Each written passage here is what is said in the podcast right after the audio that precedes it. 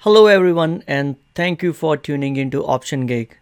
In this session, I'm going to cover a topic which is a little of intermediate to advanced level in option trading. And the topic is option trades management. This is one area which separates novice option traders from seasoned option traders. This is one topic which separates profitable option traders from the option traders who lose money. This is the area which separates men from boys in option trading. By option trade management, I mean that you should not just leave the trade when you open the trade, but be ready to actively manage the trade if the market or the stock is not going in the direction you wished it to. Okay. All right. So let's jump right into it.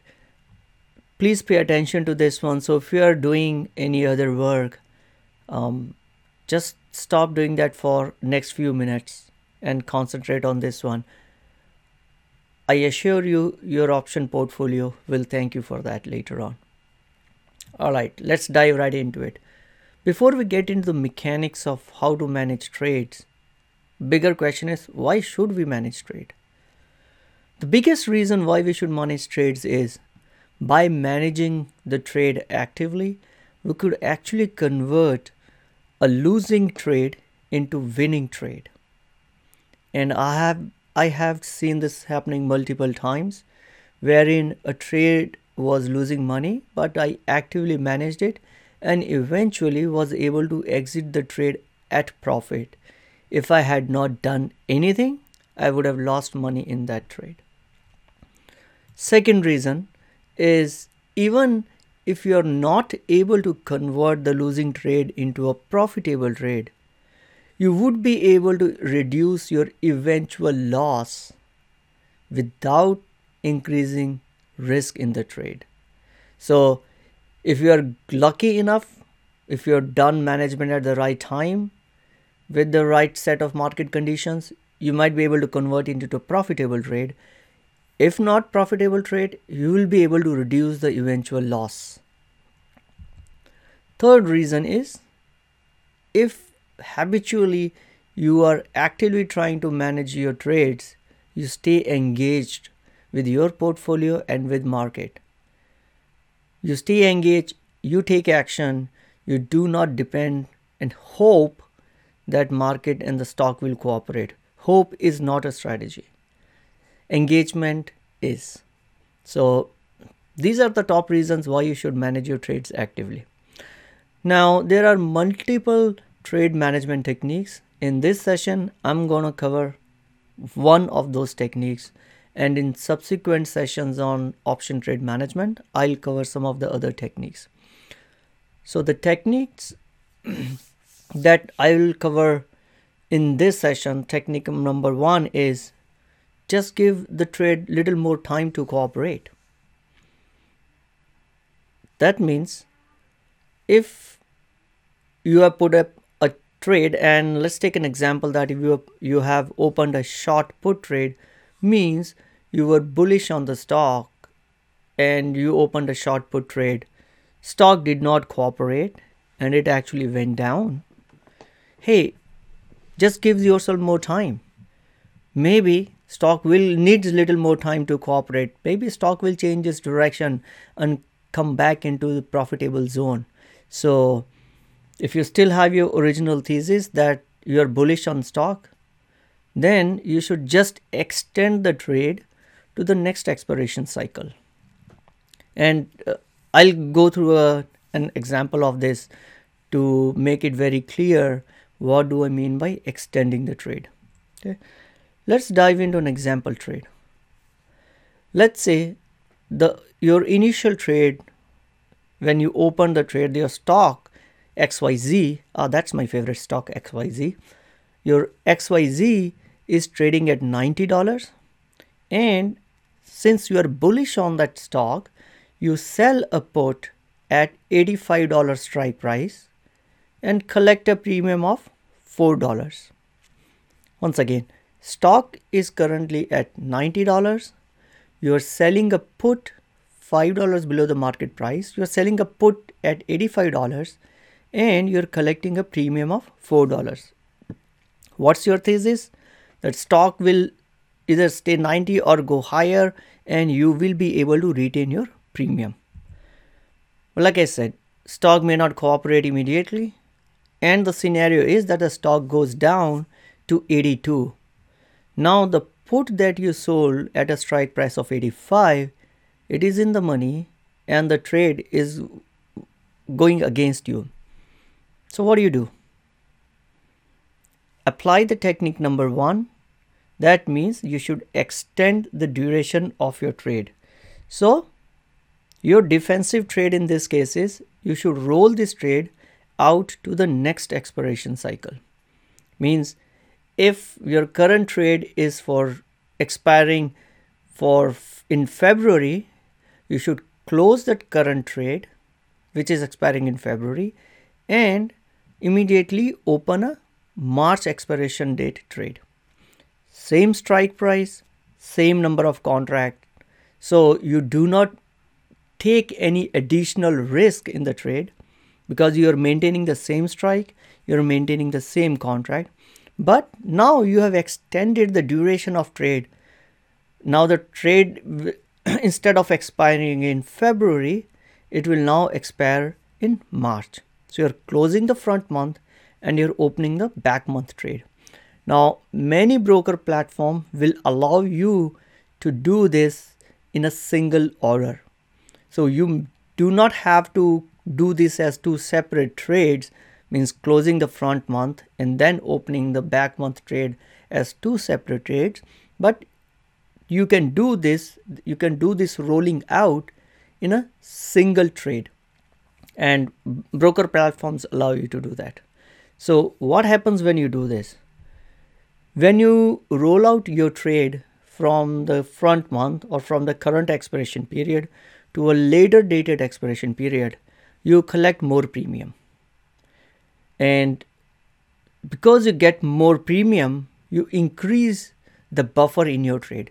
Means you got a little more premium initially you got four dollar premium now if you're moving it to the back month you might collect additional two dollars so now overall you have collected six dollars of premium means your break even point is now at instead of you sold a put at 85 you had collected four dollars now you collected two more so it is six dollars premium your break even point has now become $79.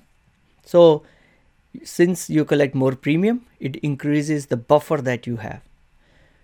Secondly, you get more time for stock to come back into profitable zone.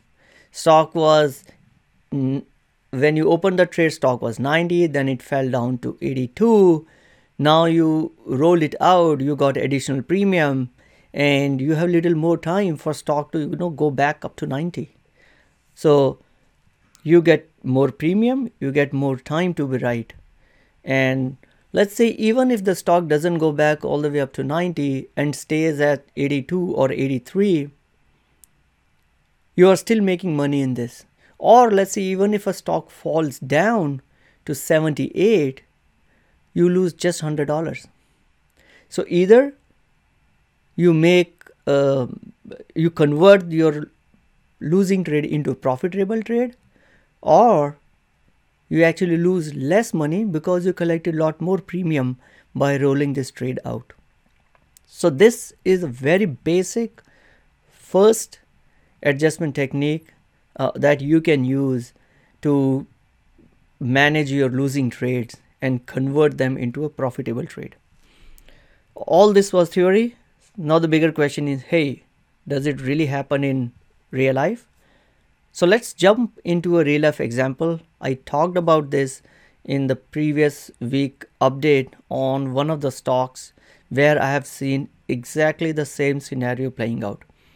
So here I'll open my broker platform and let's go through the series of trades that I have done. all right so here is a live a real example of the trade that I was talking about the ticker symbol is STMP that means stamps.com now I was bullish on stamps.com and I opened a bullish trade at around 22nd of uh, November. That means I opened up a trade when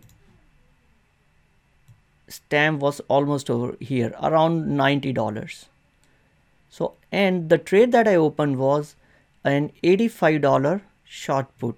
So gave myself $5 buffer and then I opened a short put because I was a little bullish on this. But what do we know? Stocks don't cooperate always you know what we want uh, them to do. And after I put the trade the stock just went down as you can see I started the trade here and after that the stock just kept going down. And pretty soon I was losing money on the trade. So the what options did I have at that time? I waited and uh, for some time but then around 9th means approximately here I rolled this trade out from January to February month giving myself a little more time to be correct and lo and behold as you can see the stock actually moved in my direction and I was able to close this trade profitably just before when it was approximately here.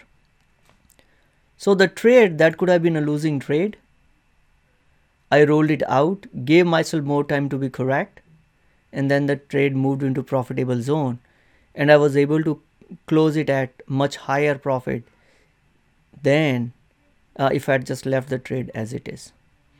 So here let's look at the some of the transactions that we had done uh, on this one. So let me go back. So pay attention to these trades. So these are the different trades that happened. The first opening trade was on 22nd. It was a short put at 85. I collected $3.90 as a premium. In the example, that's what I said, approximately $4. Then on 9th of January, we rolled this trade out from Fe January expiration to February expiration means we closed the January trade and we open the February expiration trade. Now as you can see in this case it has been done as a single trade closing and opening. And by doing this we collected additional $5.25 as a premium. That means the total premium that now I have collected is $5.25 and $3.90 that is means approximately $9.15 premium. And then on 17th of January I closed this trade at $5.88 means our net profit in this uh, trade after including the rolls was sorry for the bad handwriting it was $9.15 and you subtract $5.88 from it. Uh, approximately 340 seven uh, sorry three hundred twenty seven dollars as a profit. So this is how we converted a losing trade into a winning trade i hope this example really helped you to understand how you can use a basic trade management technique of extending the duration to fight back on a trade that is not going uh, in in in the in the direction that you want it to or the trade that is challenging you. Uh, in subsequent sessions, we'll cover more adjustment techniques, but that's it for now. Thank you for your time. As always, if you have any questions, please write it to me at optiongig at gmail.com or if you're watching it on YouTube, you can put your question in the comments. If you are listening it on a podcast, drop me an email. I will also add the link to the YouTube in the podcast show notes so you can go and watch the video on, on the YouTube. Thank you very much for your time and happy trading. Bye bye. Please note that all the information presented is purely for educational purposes and is not a financial or investment advice. I don't know you, you don't know me, so do yourself a favor and don't invest or trade solely based on what you hear.